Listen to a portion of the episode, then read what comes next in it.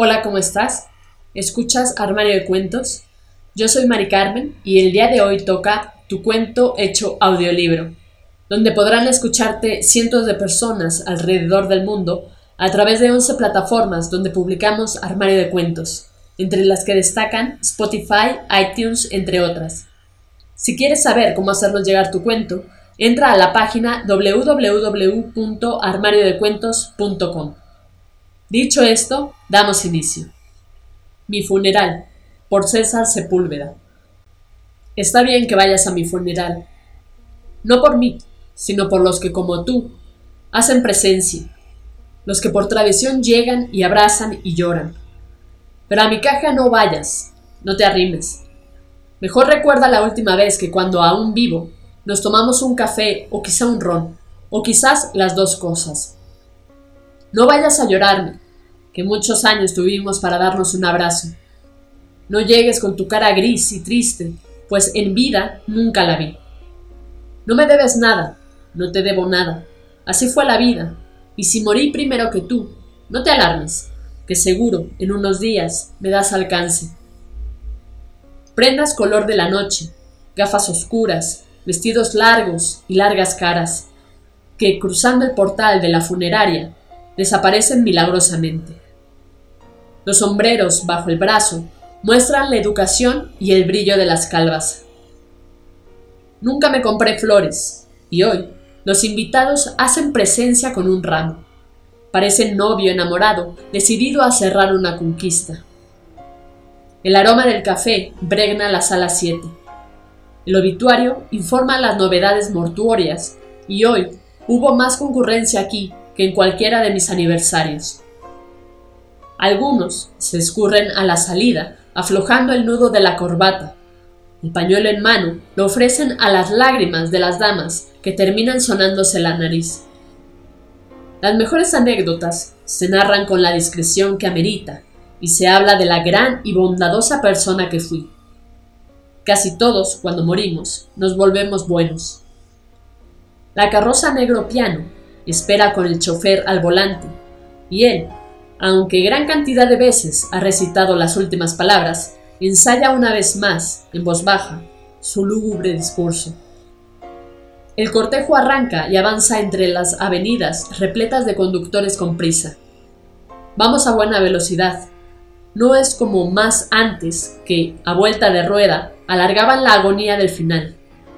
También hay aquellos despistados que se infilan por momentos en la caravana de la muerte. Minutos después, arribamos al camposanto. A lo lejos se vislumbra otro grupo de personas que andan en las mismas tareas fúnebres. Abaten la puerta de la carroza, y ya como ensayado, se acercan seis, para cargarme con todo y caja. Entre los andadores del cementerio se hace una gran fila.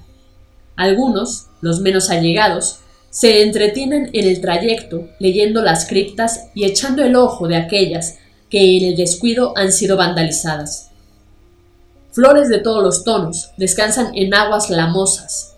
No así en los grandes mausoleos, que impera la limpieza y ostenta el poder económico terrenal. Por fin llegamos hasta el pozo donde descansarán mis restos. Intento verlo, pero voy boca arriba y encerrado. Escucho cómo se organizan en media luna alrededor, mientras alguien comenta no te subas allí, que se puede quebrar. Y yo visualizo en la oscuridad del cajón que algún adolescente intenta tomar lugar encima de alguna lápida vecina para ver el final del evento. Se acerca el chofer de la carroza y abre a medias el ataúd, mientras que con su aguda y experimentada vista echa una rápida mirada a manera de revisión, para que todo esté en el lugar indicado adentro de la caja. No fuera a pasar que con tantos baches que hay en las calles de mi ciudad me hubiera desacomodado. Inicia el desfile final. El cristal se empaña con las lágrimas que rebotan en él, y los sollozos cada vez son más altos. Después de un rato, el chofer toma su posición e inicia el discurso. De cuando en cuando voltea la caja para asegurarse que no se equivoca de muerto. Es hábil con la palabra y mientras tanto la tía, la más activa de las hermanas, deshace una corona de flores y reparte persona a persona un clavel para cerrar el ritual. La tía y el narrador terminan al mismo tiempo con sincronía envidiable. Las flores han activado el olfato lloroso de los presentes. Cierran la caja. Cual si fuera aire, me esfumo por las bisagras y las rendijas. Veo desde arriba cómo los sepultureros, con cuidado, descienden poco a poco la caja. Mientras los últimos suspiros y lágrimas escapan, otros sostienen la respiración hasta que la caja es acomodada en el lugar indicado. Los claveles son arrojados donde el ataúd y así inician la fila de regreso para despedirse en las afueras del panteón. Permanezco flotando y siento cómo me parto en un centenar de fragmentos que se alejan entre sí. Poco a poco me voy albergando en los corazones de los seres que me quisieron en vida y después de esta, enseguida, un sueño profundo me invita a descansar en paz. Fin. Esto ha sido todo. Espero que te haya gustado. Si fue así, compártelo con todos tus amigos. No olvides comentar qué te pareció este cuento de César Sepúlveda. Recuerda seguirnos en nuestras redes sociales, Facebook, Twitter e Instagram. Nos encuentras como Armario de Cuentos.